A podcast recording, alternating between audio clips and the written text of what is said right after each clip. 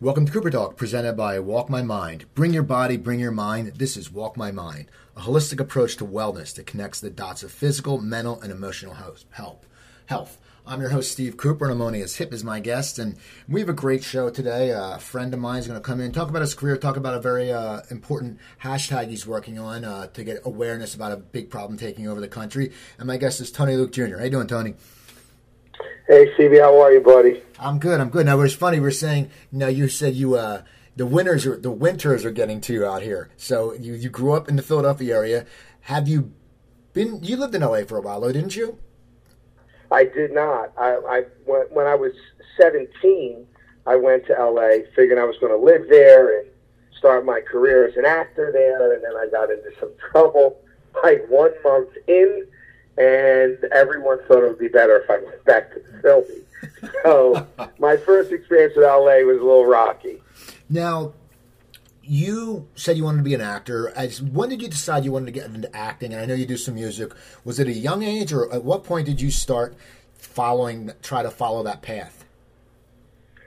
Uh, I mean, as far back as I can remember. I mean, eight, nine, ten. I was always fascinated with film and TV. Uh, always fantasized about being different people, doing different things, you know. And I remember going to school. It was actually high school. My first year at Bishop Neumann, uh, I was asked to leave. I was not a very nice kid. Like I got into a lot of trouble. And freshman year, they kind of gave me the boot, and I was working. I uh, didn't want to go back to school. I was only I was I was just turned fifteen and I thought, you know what, I'm not going to go back to school. I'm just going to go to work.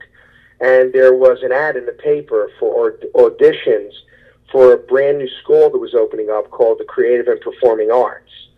And I thought, you know what, I've always wanted to be an actor and a singer and a songwriter. Like, I love the entertainment business. I'll go audition.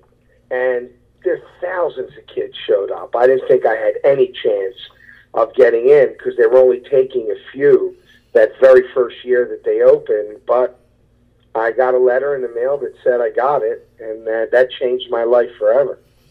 Now, how was that looked upon upon your family? Because I know your father was a very hard worker, and your neighborhood was a tough neighborhood, and you know we're around the same age.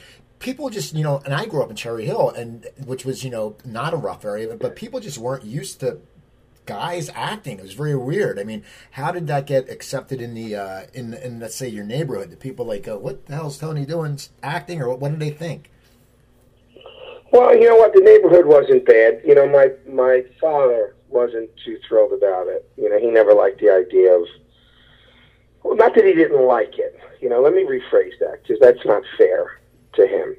You know, he was very set in his ways with certain things, and he believed that you know, if you wanted a good life and you wanted to make money, you worked, like physical work. And I guess, you know, every father wants his son to have at least as much as him. And to him, the idea of acting or writing or singing was ridiculous. It was a far fetched fantasy that would accomplish nothing, that would probably keep me broke my entire life. So he never looked at it with any value that that would be another good way to say it too. To him, it was just a game, and it had no value to it whatsoever, other than just wasting time, which obviously I completely disagreed with, and I pursued that, and I still pursue it. I, you know, I still do the acting, I still do the songwriting and the singing and the entertainment. I love it. I always did. It's part of who I am, and I don't ever see myself not doing it. So I mean, that'll be a part of me until I die. Well, I think also for you know your other ventures, you know whether it be hosting on TV and stuff like that, I think your acting background helps you because you already have a mindset. You know what it takes. You have the chops. I mean, you getting in front and hosting something on a TV show is probably so easy to you because you've been to auditions. You know, you've worked as an actor, so it must be something that it's probably very refreshing, and it's actually mending two of your worlds.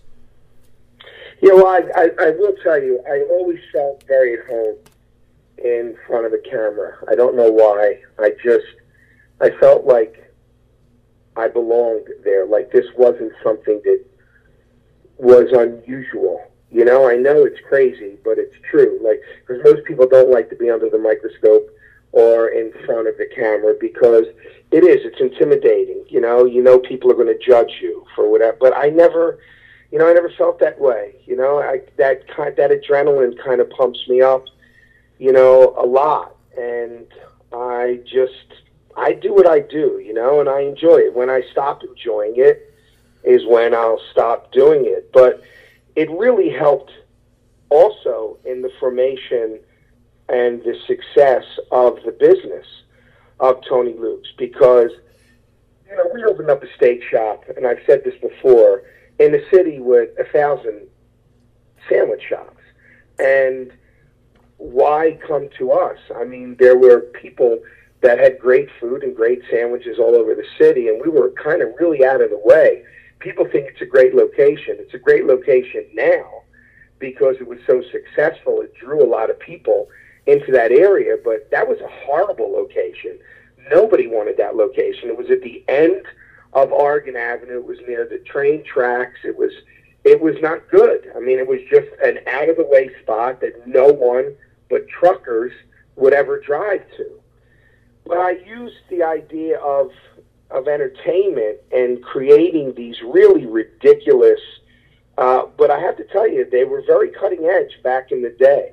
I remember calling up Prism at the time and asked them to come down and shoot a commercial that we wanted to put on cable for the store. And I remember telling them what I wanted, and they were like, "Well, we can't do that." And I'm like, "What do you mean?" They were like, "Well, you're shooting a, a commercial for a food establishment." Yes, and I said, "Yeah." They're like, but you're not highlighting any food. I said, I know.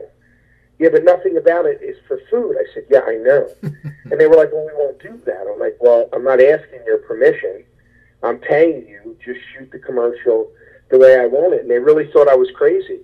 And those commercials truly propelled Tony Luke's into the eye and consciousness of people in Philadelphia because they were so different that people were talking about those commercials even when they weren't hungry.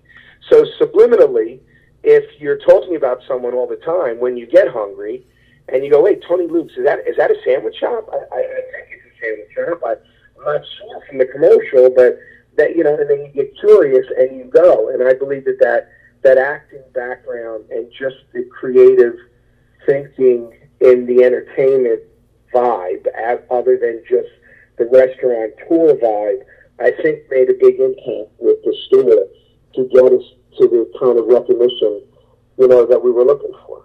Now, I wasn't living back here then. What were the commercials about? I mean, what made them so different, and what made and what made you really just think that in that special direction?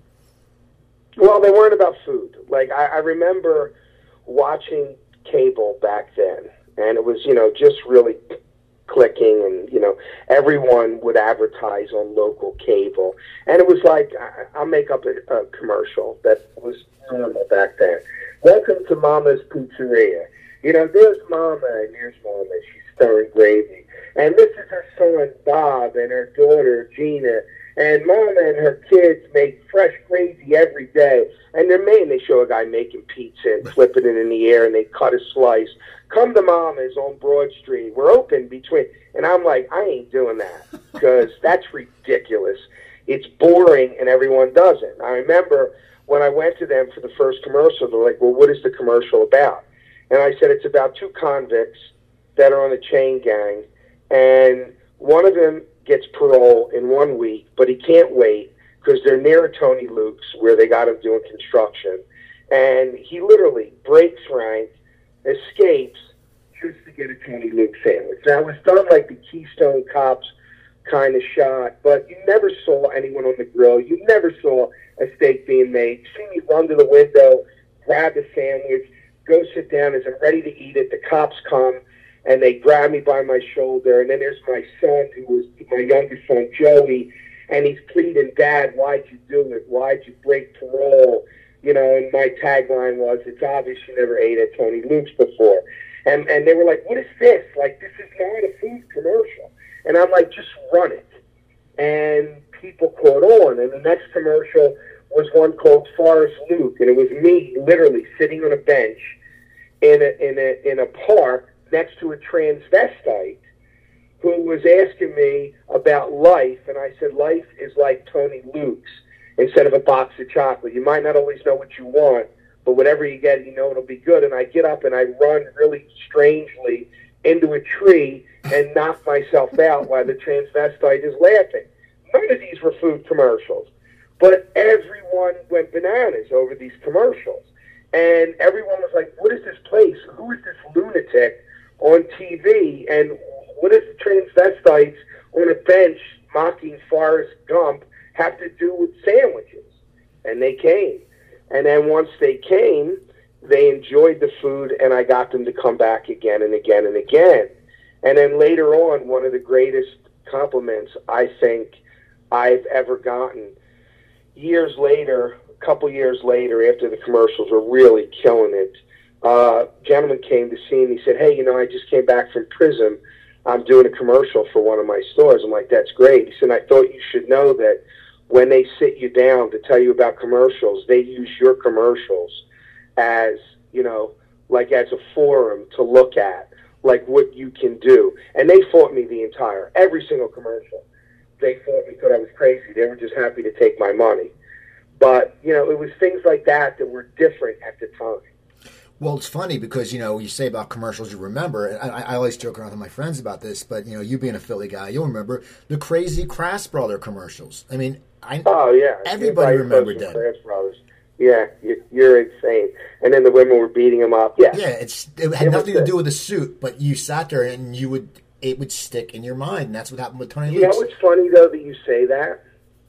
Okay, it was Benny. It was Benny Krass, if I'm not mistaken on Krass Brothers suits.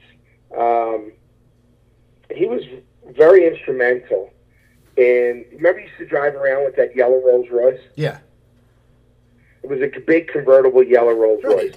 He was such a showman. But a lot of people don't know that he was very, very integral in the start of the Philadelphia sound of music. Wait, what's that? I'm sorry, you, you cut out a little bit. He was very instrumental in the Philadelphia music scene. Oh, I didn't know that. Yeah, most people don't. They just remember him with those crazy commercials, Krass Brothers. But he was very instrumental in the music scene back in the day.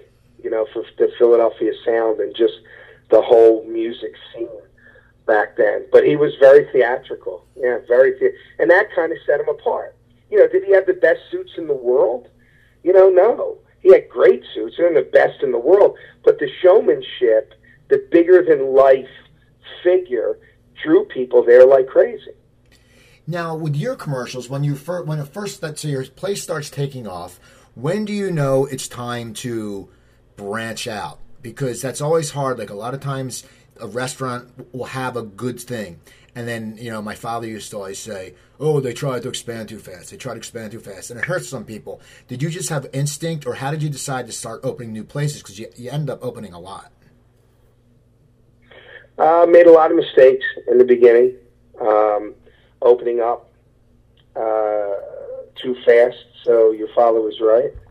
Um, I knew that we had something because the people that came to eat really enjoyed the food, like really enjoyed it, and I knew we weren't just running on just the popularity. That the popularity was there and it drew people in but the food backed up the hype.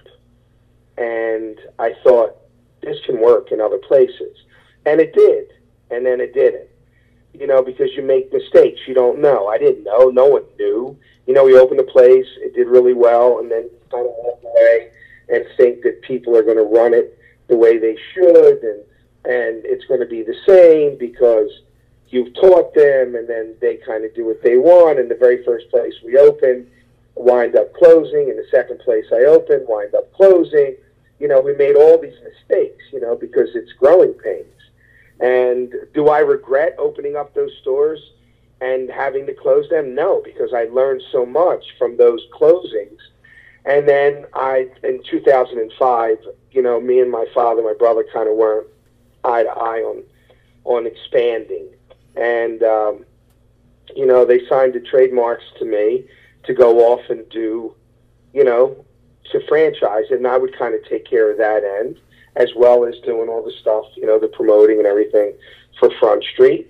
Um, so it was, I thought it was a great marriage. You know, I would continue to do what I was doing with Front Street, and then take the burden off of them having to deal with opening up other stores and the finances behind opening other stores. And I partnered up with Ray Rastelli, and you know, he financed those those stores, and there was a learning process again because franchising and licensing is different than owning a store. So all of it was, you know, open, close, open, close. You know, you learn. That's why when people come to me now and they go, "Hey, I heard you closed two stores," I'm proud to say, "Yeah."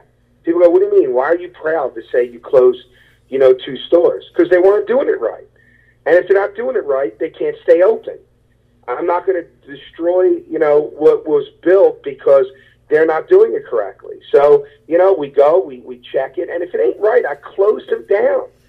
And, you know, I have no shame in closing them down because it just proves over and over again that I'm more concerned about quality and getting the product out right than I am about just keeping a store open to collect the franchise fee, which I'm not.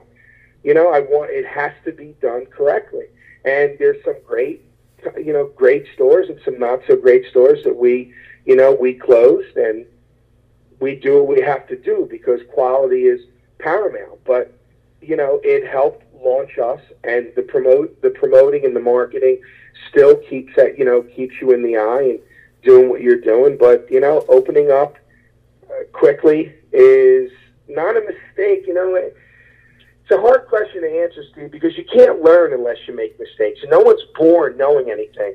And don't be fooled that if you go to school and you get a degree in business, and oh, I have a degree in business and management that you're not going to, you know, you're not going to run into the same problems because you are.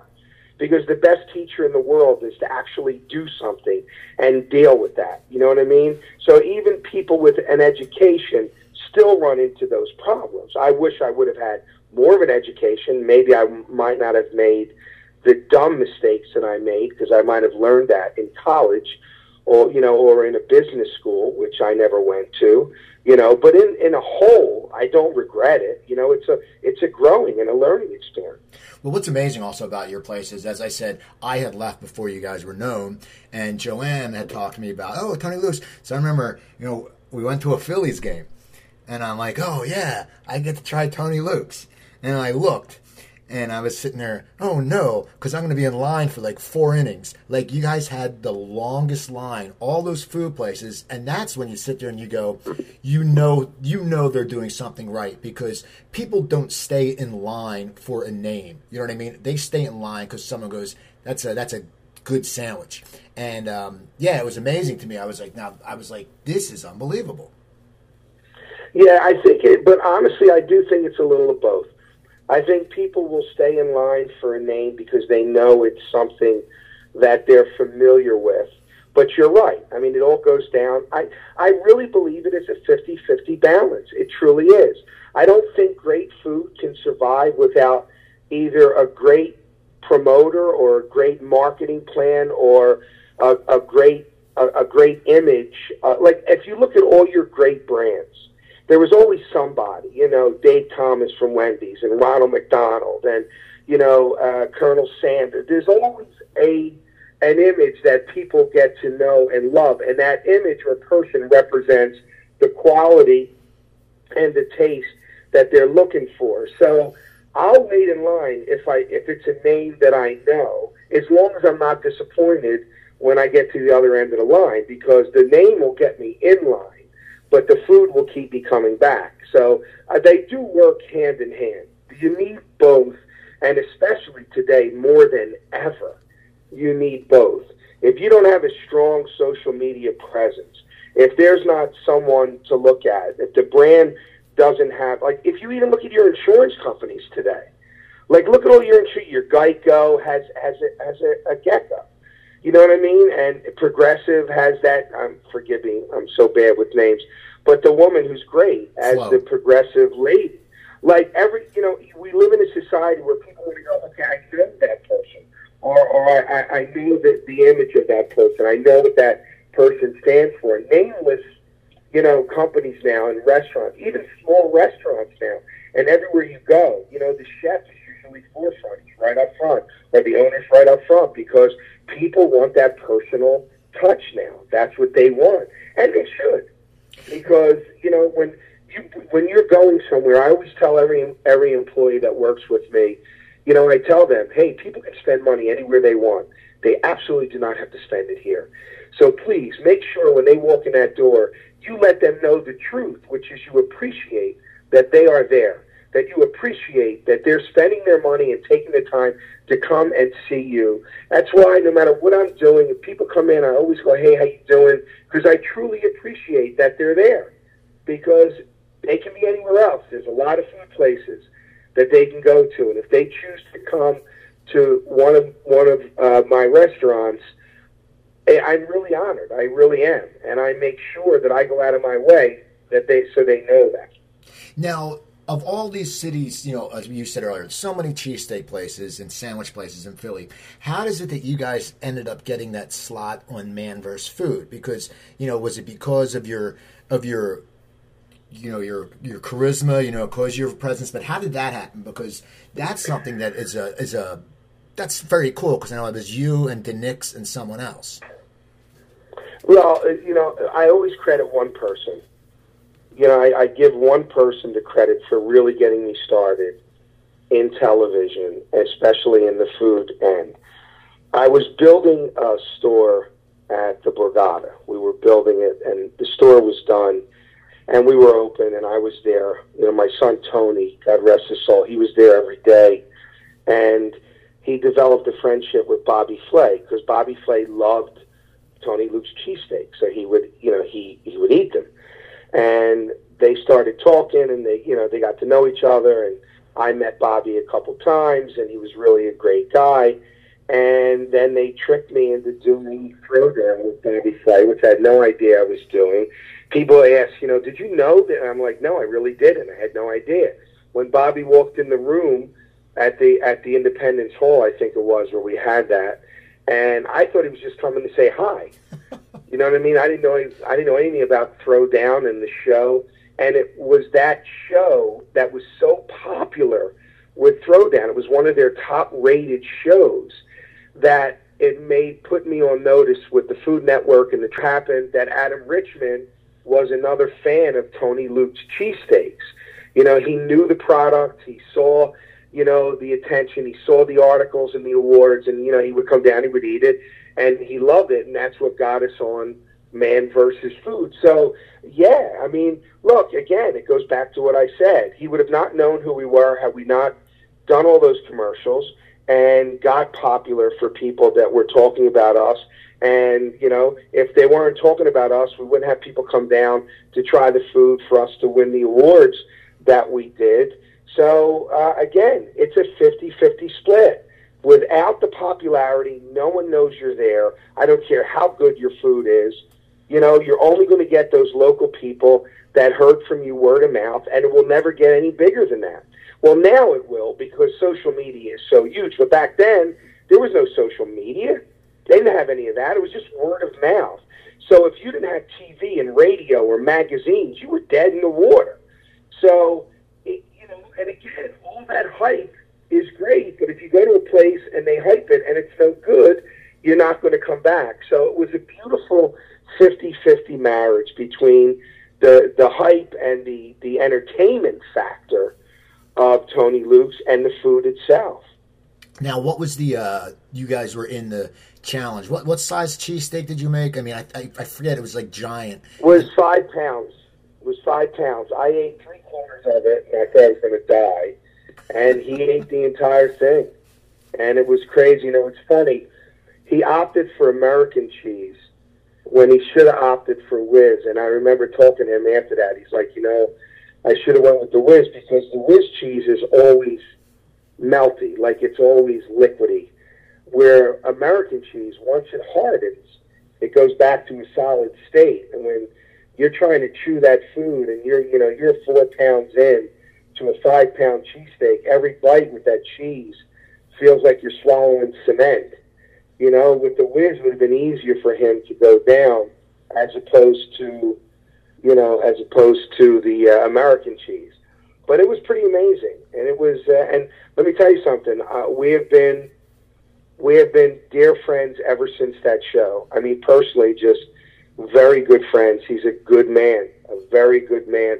And shows like that, and Throwdown with Bobby Flay, and Best Thing I Ever Ate, and Dinner Impossible, and they just all start coming in, coming in, coming in, coming in. I did all these shows, and then nationally, it just propelled Tony Luke's into the spotlight, and just you know put us with the big you know, the big three. I used to, I like to say, forever was Pat's, Geno's, and Jim's, and then all of a sudden it was Pat's, Geno's, and Tony Luke's in in notoriety across the country, and it was pretty amazing. I never thought anyone would ever break that that tri you know that triad, and uh, it was pretty it was pretty psyched when that happened because I have a, a, an immense amount of respect uh, for all of those guys and the work that they did, and you know, and even Pat's creating the cheesesteak. I used to always joke, and even in an interview, they'd say, "Well, how do you feel about Pat's and Geno's?" I'm like, "Well, if it wasn't for those guys, I wouldn't have a job." Right. You know, I mean, they, they those are the the originals. Those are the those are the kings of getting the product out. You know, they started it. You know, Pat started it. He created it, and the rivalry between Pat's and Geno's really took that sandwich nationwide. So those guys always deserve the respect that they should always get from everyone, no matter who your favorite cheesesteak place is. Those guys always deserve respect. Well, you know, it's weird because your cheesesteak, well, your cheesesteak uh, has become international. Didn't you have some places in uh, the Middle East or around there? We did in, bah- in Bahrain, yes. Now, how does You that know? happen? Because it's so it's such a random place. You know, it's not like, hey, yeah, we got one here, we got one Ocean City, Maryland, we have one in Bahrain. I mean, it's just like, how did that come about? And then how did the people? Well, my pay to partner Ray Rastelli, Rastelli Foods, was doing a lot of work with the military and a lot of work in the Middle East with food. So he had people that knew about Tony Luke's and were very interested about his shop, and we were partners. So he had the the in with the people overseas, and the store just developed from there. Now, you know, you you talked earlier about acting. Now, you were in Invincible. How did that come about? And did did people like on the set know you as Tony Luke, or and what was the whole gist with that? Because as a Philly fan, you know, we love Vince Papale, and everyone I know watched that movie was from Philly. What was that like? Was that one of your first big parts? Well, Invincible, I was kind of, you know, I was peaking as far as popularity goes. So the first encounter I got was with uh, Up Close and Personal. That was the first film I did. You know, I had done acting and then quit, and then, you know, did the music, and then went into Tony Luke's in 92. And in 96 or 97, was approached by Raymond Cruz uh, to do an extra role in Up Close and Personal, and that's really a good story. You know, I get on set, and it was I played one of the convicts. So it was just an extra, but you know, everyone on set knew, you know, who I was as far as the sandwiches go, and it was really funny because I'm I'm there. There had to be a hundred and something extras, and uh, Robert Redford had asked one of the PAs, who is he, and why is everyone on set taking a picture with him? Because as soon as I got on set, everybody wanted to take a picture with me, and it was kind of weird, you know, and because all these kids are doing the movie, but yet they want to take a picture with me. So he must have asked. So before I know it, one of the PAs grabs me and says, you know, Mr. Redford would like to, Redford would like to speak with you. And I said, okay. So I went up and he says, hi. And I said, hi. He was such a wonderful man. And he said, You own a cheesesteak shop? Is that it? I said, I do. He said, Because you're very popular here today. Everyone's talking about that you're on set. He said, You know, um, how many people do you think is on set, Tony? And I said, I don't know. I don't know, 120, maybe 130 people. I'm not sure. But it was a big scene. It was the, you know, escape scene from the prison. And he said, uh, Would you be able to if I ordered a cheesesteak for everyone on set, would you be able to deliver it? And I was like, sure. And he peeled out, I'll never forget, he went in his pocket and he peeled out seven $100 bills. And he said, "Is this enough?" And I said, "Yeah."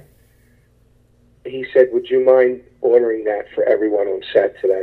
And he bought everyone on set that day a cheesesteak, and he took it out of his own pocket. That is so cool. That's that's great. Now then, so you did that, but then now Invincible. That did that come up because Well, Invincible came. I, I had just finished the movie called Tenth and Wolf. I'll tell you exactly how Invincible came because it's really a cool story.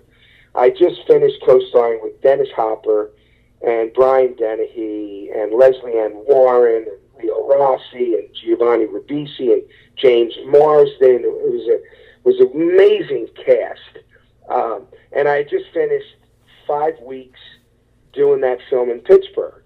So I get home, just got done. I get a call from the casting agent, and she said, I have an audition for you for a movie called Invincible. And I was like, all right.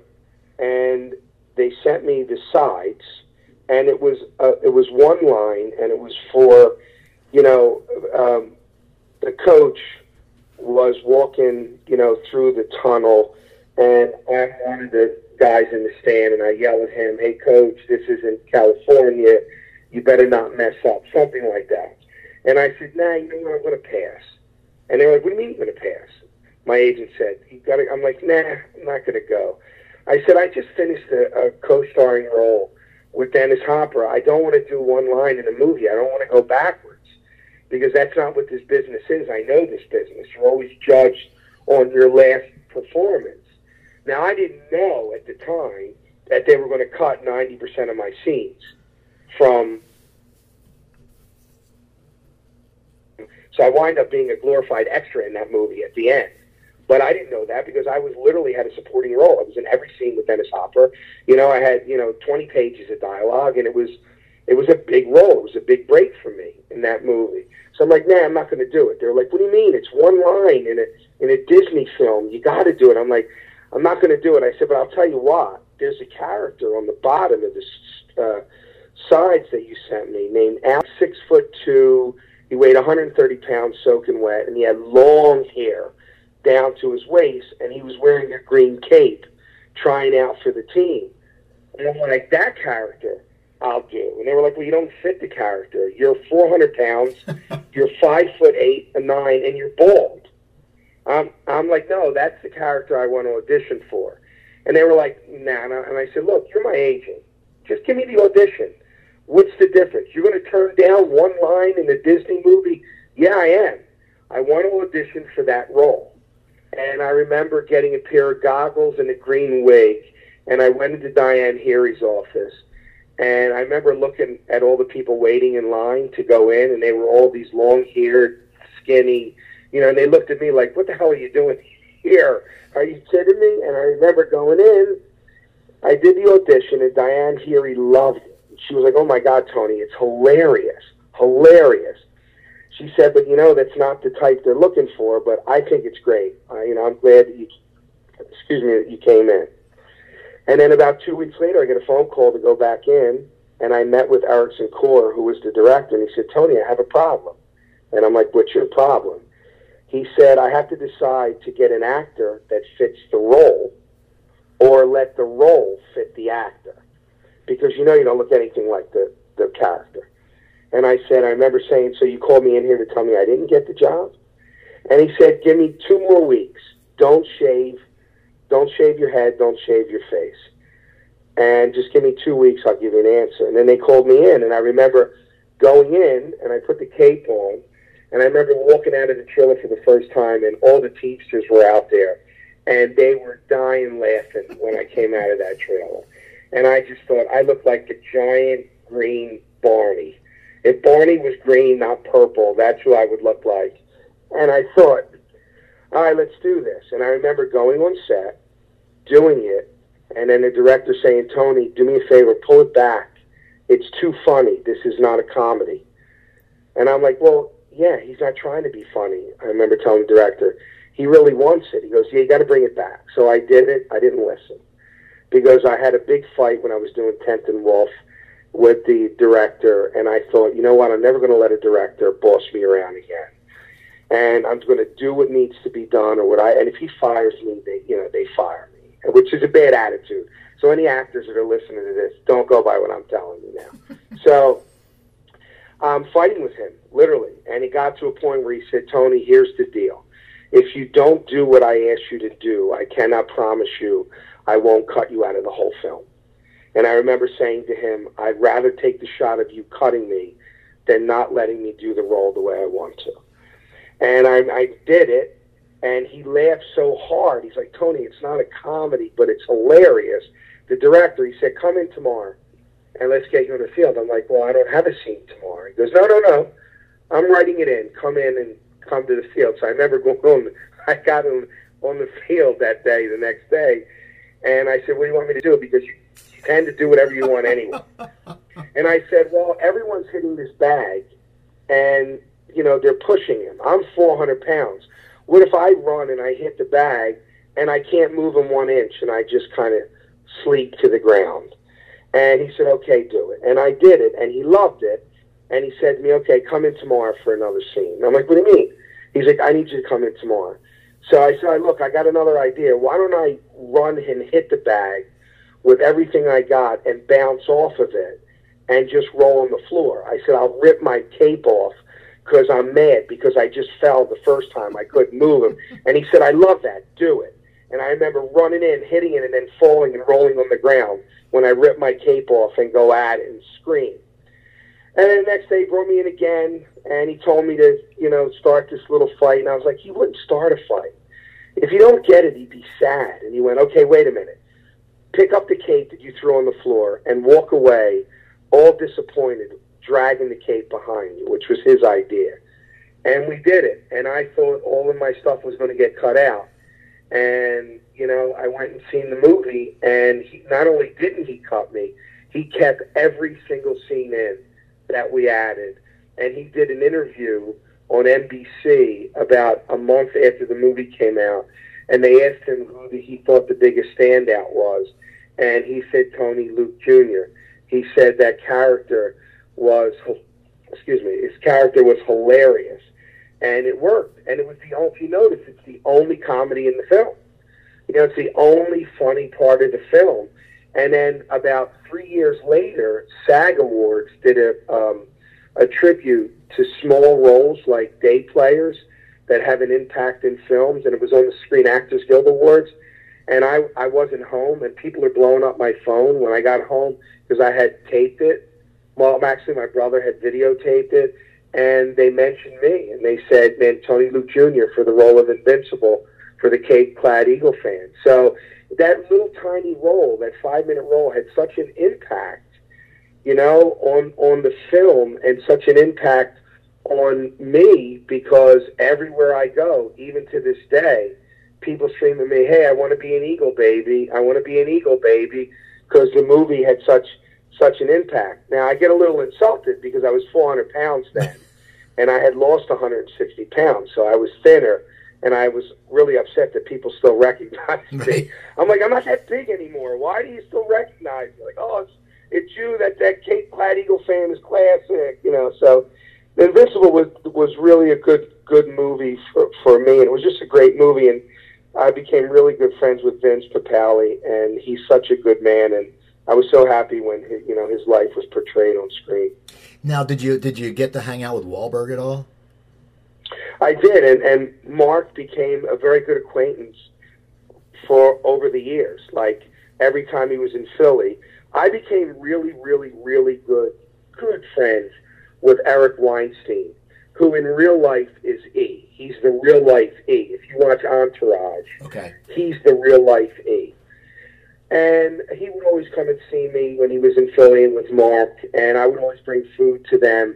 And I remember one time in particular, my son Tony, you know, wanted to, to meet with Mark. Well, there were two occasions, wanted to meet with Mark.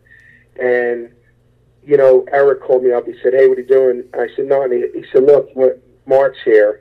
He wants to say hi, you know. And I said, well, let me bring some sandwiches up. He's like, well, we don't know I'm like, oh, I'll bring some up. So I met them at the hotel and I got there late because of traffic. I got there late, and they literally were heading for a private plane because he has a private jet that he takes, and they were getting ready to take off. And Mark was, you know, I called. up. I said, "Look," he said, "We're coming down," and Mark came down and I hugged him, and I said my son just wanted to say hi, and you know Mark stopped what he was doing, told them tell the plane to wait, and he sat there with my son for at least 25 minutes and talked to him and hung out. No, yeah, and I also read um, on in the Philadelphia magazine you had sent me um, the article about your son going on set when he wanted to act. Yeah, he wanted to, you know, he wanted to get out of my shadow, and he wanted to do his own thing, and he wanted to be an extra. And I really tried to talk him out of it because, you know, if you're just starting out in film and you want to be an extra, you have to get your, you know, your union card, your SAG card. Um, then you got to do it. It's you know, it, it's not the greatest job. I mean, you know, you kind of moved around like cattle. They probably they really don't give you much to eat, and you know, you're an extra. So your background which is what you are. And uh, M. Night Shyamalan had wrote, written in The Happening a Tony Luke's in the background at 30th Street Station. So he was working that location, like the store that they built for the movie set. And I said to him, let me at least tell them that you're my son. He's like, no, no, no, I don't want you to tell them. I want to do it on my own. I said, look, Tony, if I tell you you're my son, you get to hang out, you'll meet them. No, no, no, I want to do it so the very last day of shooting, I go on set and I see the AD, who's a friend of mine, and I give him a hug. And he's like, "What are you doing on set?" I'm like, "I came to see my son." He's like, "What do you mean?" I'm like, "My son is here." And he's like, "Your son is here? Why?" I'm like, "He's in the, he's an extra." Why didn't he tell me? I'm like, he didn't want to tell anyone, and he didn't get a chance to meet Mark again because he was in the background all the time. So I got on set. I saw Eric, and then I saw Mark, and Mark gave me a big hug, and he took me over to see M. Night, and he said, "Look, remember him from Invincible, the Kate?" He goes, "They love this guy in the movie." It's my, you know, he's making a joke, and he's like, "Yeah, read into the script," and we talk. And I brought my son over, and he just had a blast that day, you know. And they were like, "Why didn't you tell us you were that he was your dad?" You know, we would have hung out, and, and he said, "I didn't want to do that." You know what I mean? He was trying to didn't want to be in my shadow. So he wanted to just do things on his own, and I really respect him for that. But I know he would have had a better time if he'd have done it. But he, at least the last day, got to hang out and eat with Mark and eat with the other actors, and you know, it was a good day for him. Now, your son who passed, and I am my, my condolences. He's the reason you're doing this hashtag. Tell me more about the hashtag and the program, and just the awareness. I know you're really, you know, you've been really getting stuff done. I saw you on Good Day Philadelphia. I still call it Good Day LA. It's so funny. Joanne's always like, it's good, it's Good Day Philly. I go, ah, oh, yeah. So tell tell the listeners about the story behind your son and the hashtag and, and why you're doing this crusade, which it's I found out it's such a problem. I didn't know living in LA because it wasn't a big problem in LA, but out here it's amazing when I watch the news.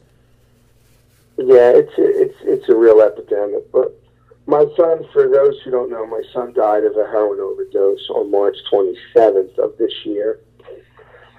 And, um, you know, it, it changed your whole life. You know, when you lose a child, it's it, it, it's indescribable. And, um, you know, I knew I had to be strong for my family, you know, because, you know, my ex-wife was really devastated by it and his two brothers were devastated by it. So I didn't know what to do You people were telling me, you know, you should start a foundation, you should do a charity. And I just thought, you know, there's a lot of great foundations and a lot of great charities. They don't need another one uh, to just take money that maybe could be going to them.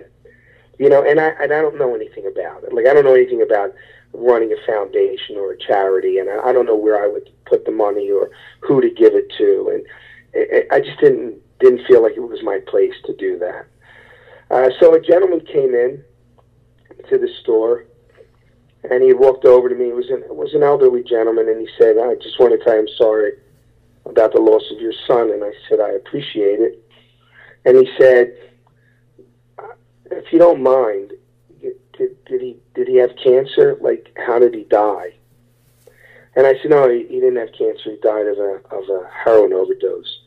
And he went, "See these damn kids." what they do and how they ruin their lives and destroy families. And I didn't get mad at him because I understood his his anger, like just my pain. He was, you know, he felt my pain, and but I thought, wow, this is what my son meant. Like this is people look at addicts as like just this low life piece of shit that you know need to be thrown away like a problem that just needs to be tossed like they're not human that they people really believe that they have the ability to stop at any time and they choose not to and i watched my son struggle and cry and he has two little girls that he adored and he loved them and he spent so much time with them and so many times he came to me, he said, Dad, I don't know what to do. I can't, please help me. I don't, you know, and it, it just takes over your mind and it takes over your body. And I'm not going to debate the fact, is it a disease? It is it not a disease? I watched what my son went through. I watched his actions and how it changed and what he did. And I believe personally that it is a disease of the mind, not of the body, of the mind. And it takes control and it just doesn't let you go. And I thought, wow, what do I? How do I fix this? Or like, how do I address this? Not even fix this because I'm too small to fix this, but to address this. And I thought, someone came to me and said, you know, when an addict goes away to rehab, if they stay in that city, they have a 50% recovery, long term recovery rate where normally it's less than 3%. And I said, well, why is that? And they said, well, because they don't go back to the city, to the bad influences, the drug dealers they know. And I thought, bull. That's a crock. There's drug dealers in every city. And an addict, if he wants to get high, can get high anywhere. And I thought, what is the difference in another city than here? Well, the difference is they don't know they're an addict there. They're not treated like an addict. They're not looked down upon like an addict. When they go in to look for work, they're not said, "Oh, that's just that that addict."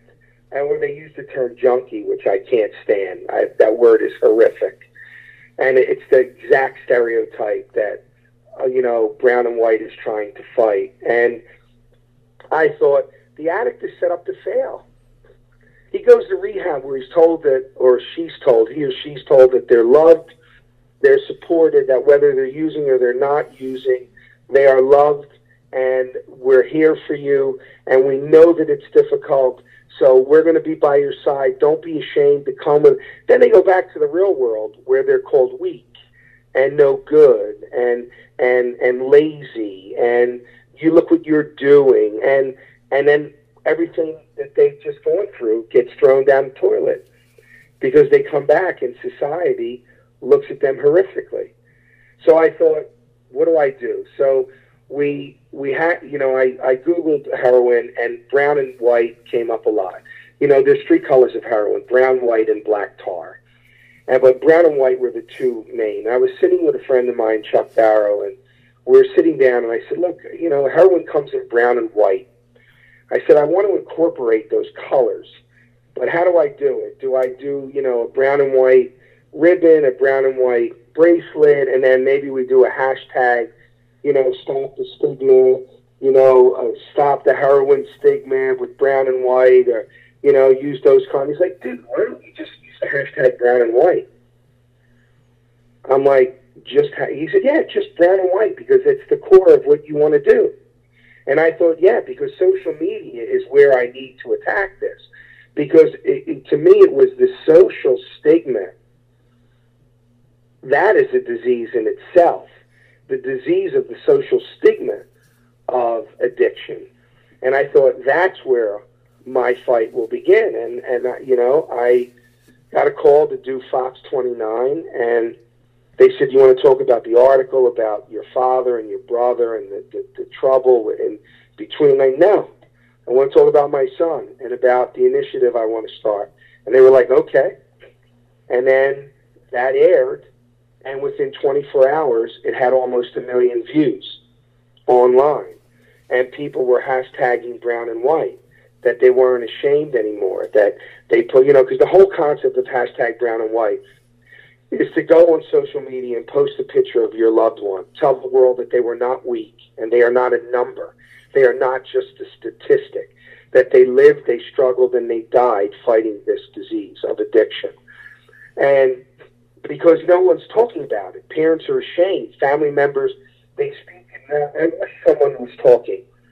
when I was going through the struggle with Tony, because then I would have had someone to talk to, someone to bounce ideas off of, someone to help me understand what was going on with Tony, or or what did they do that worked, or what did they do that didn't work. That everyone hides, including myself. I didn't want anybody to know that my son, you know, was an addict. I didn't want people to know that, you know, and it was bad. I, I fell into the same category. And I just thought, wow, this is crazy. This has to stop. And I just started promoting brown and white, and it just exploded. And then it kind of started taking off in in, in uh, Ohio and in in Georgia you know, and New York, and people were posting and they were talking about it. Then I got a phone call from the Washington Post to do a story, and then Channel 17 did a story, and you know, I did this for Tony. I did this for everyone, all of everyone's Tony, if that makes sense. Every family member. I wanted them to speak up. I wanted to give them some closure. I wanted them to understand that there's nothing to be ashamed of. And families were going on Facebook and, you know, mothers who were in their 60s saying, you know, I don't even use Facebook, but this is a picture of my daughter. And I'm sorry. She was not weak. She was a beautiful human being. And she couldn't control this. It was difficult for her and she struggled. And they weren't hiding anymore. And then people were asking me to speak at, at events to let people know, parents know that, hey, you know, you can't hide this. Don't hide this. They need you to love them. Sure, they're going to fall, or they have fallen, but we need to pick them up. We don't need to enable them. There's a big difference between supporting and enabling. A huge difference. It's a fine line, but there's a big difference there. But you have to be very careful not to enable, because an addict can be very persuasive. They're great manipulators, because when that monster wants to feed, the monster of addiction when it wants to feed, it'll crawl over its own children to get to get fed. So you know, people say, "Well, I didn't like my daughter. I didn't like my son. I didn't like my dad or mom because of the addiction." I go, "No, you didn't like the addiction. You didn't like the monster. They were still in there." And I saw my son fight every day to come out, the real Tony to come out. But that monster, man, it's so big and so angry and so scary. You know, you need a lot to combat that. And I realized after Tony died that the greatest enemy of addiction is love and support. You just need to know, let them know that you're there. When they fall, you're there to get them treatment. And, and the people go, well, you know, my kid was in rehab 25 times. Well, put him in 26 times. Put her in 27 times. It doesn't matter. You wait for the miracle to happen, and it happens by letting them know you love them. It doesn't happen by picking them in the street and turning your back on them. You know, like, you know, sometimes tough love doesn't work. Most of the time, tough love doesn't work. And again, I'm not saying enable them, but, you know, if they can't stay in that house and they choose to live outside, go see them. Bring them food. Bring them clothes. Tell them they can take a shower at your house if, if you know if they're nonviolent. Now, I don't condone violence. If they're nonviolent addicts, let them know you're there for them. Tell them you'll take them into treatment again. Tell them that you love them whether they're using or they're not using. Tell them you know that they're struggling. And, and pray every day that one of those days it clicks. One of those days they get the strength to stay away from the monster. Now, because once they die, there's no second chance. And let me tell you something. One guy wrote to me. He said, every time my son comes in the house, I got to lock everything up. I got to lock my jewelry, lock my money. I shouldn't have to lock all this stuff up in my house. And I wanted to tell him, you know what?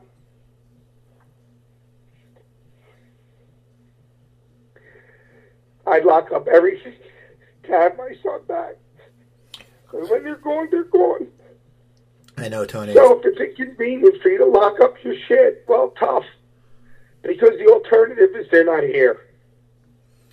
I know, and it's uh, it's it's it's awful what happened, but it's it's you know one good thing is you have to sit there and you're you know in his name you're doing something good, and that's the thing you know because you're right there is a stigma, and I saw you talk about this before. There is a stigma, and what's amazing is though you know there's something needs to be done because it's it's a high addiction rate, and and it, it's something that this wasn't years ago. This didn't happen, and there's I don't know if it's because people do the opiates first, but it's really something that has to be addressed. And hopefully, you know, with, with you and your hashtag, it'll bring awareness because that's your whole that's your whole point is you want to bring awareness and say it's a disease. It is, and well, and thank God, and it's the stigma. You know, I'm not even getting into the politics of a disease or not a disease. I believe that it is. But it's that stigma that holds them back. It's the stigma. You know, an addict needs everything that they can get to fight this monster. And the stigma is a big part of helping them to get rid of that stigma, to help them and give them that support. And I got to tell you, I feel lucky and blessed that God has, has seen fit to really make this catch on. Like people really are getting it. People, it is growing at such a huge rate, and parents are finding closure, and they're talking about it, and they're talking about it with their friends and with other family members. And this is how it starts. This is how you start change by speaking openly about it, by putting their pictures in the window. You know, I said, you know what? I met a lot of drug dealers in my day, and they always have the same attitude. Hey, Tony, it's just business. You know, people sell beer. I sell drugs. What's the difference? You know, you sell food. I'm just giving people what they want. But what they don't understand, they believe it's a choice, and it isn't. And it, I believe it is a disease. And I, you know, I want to tell dealers, you know, would you would you go in the corner and sell AIDS to someone? Would you sell cancer in a vial? and give it to someone? They're like, no, man, I wouldn't do. No, yeah, but you are because you're feeding into an illness. You're feeding into a disease. And I said, you know what? I hope that everyone puts a picture of their loved one in their window with a brown and white ribbon, so that when these dealers drive down the street, that they see that it's not a business, that it's not just business, and they're not just providing a service. That every single face in that window they contributed to putting in the ground that that pain that every one of those family members feel, they help do that. They contribute to that. And I know it sounds naive, but I pray that maybe even if one dealer, just one, looks in those windows and says, "You know what, man, I, I'm not, I'm not contributing to this anymore. I'm walking the fuck, I'm walking away from this." If one dealer does that, that's a miracle. And if can you imagine the addicts that walk down the street knowing that not just their family but other people support them and want them to get better and love them too. Because that's what it shows. Every time they put a picture in a window or they hashtag brown and white on social media and they put up a picture, they're telling every addict that sees that, that, hey, we support you and we love you and we want you to get better. Your family loves you. We love you. It's a pain that no one should feel losing a loved one and that we're here for you to get better. Well, that's and it's it's growing, Steve. It, it, it's really really growing. Well, that's awesome, man. You know, and, and, I'm glad you came on and got to talk about it. And so people can hashtag brown and white on any social media, right? They can do Instagram, they can do Facebook, they can do Twitter. It's everything, everything. any any form of social media. Just hashtag it brown and white, and put your loved ones up there, or just hashtag brown and white and say, "Hey, we support ending the stigma of addiction. You are loved." You know, like that's you know, and, that, and that's that's what we need, and they need to talk about it and just talk and talk and talk, and that's how we'll get rid of this thing. That's awesome. Well, I want to thank you for coming on, Tony. I'm glad we got to take, take the time to talk. It's always a pleasure talking with you. So, people, please go on your social media. And now you're so you're at Tony Luke Jr. Your your Twitter. My Twitter is at Tony Luke Jr. Instagram, and we also have a um, at Brown and White US for Twitter and we have an at Brown and White or just Brown and White USA on Facebook. You know, to find out more information about. Well, we don't have a website. We're not a foundation. We don't accept any money. We're just pushing the initiative because it's your initiative. Make Brown and White your initiative. You know, if you're in a different city and you're hearing this podcast, let people know champion Brown and White in your city. You know, hashtag it. Let your foundations know to get behind it. You know, talk to people to get behind it because this is not my movement; it's our movement because everyone is involved in this struggle. So you heard them, people. So follow it. So yes, do that and check out and do your hashtag brown and white. get the word out, get the awareness out. Also, uh, for Twitter, you can follow me at Cooper Talk. I'm Steve Cooper. This is Cooper Talk presented by Walk My Mind. You guys have a wonderful day.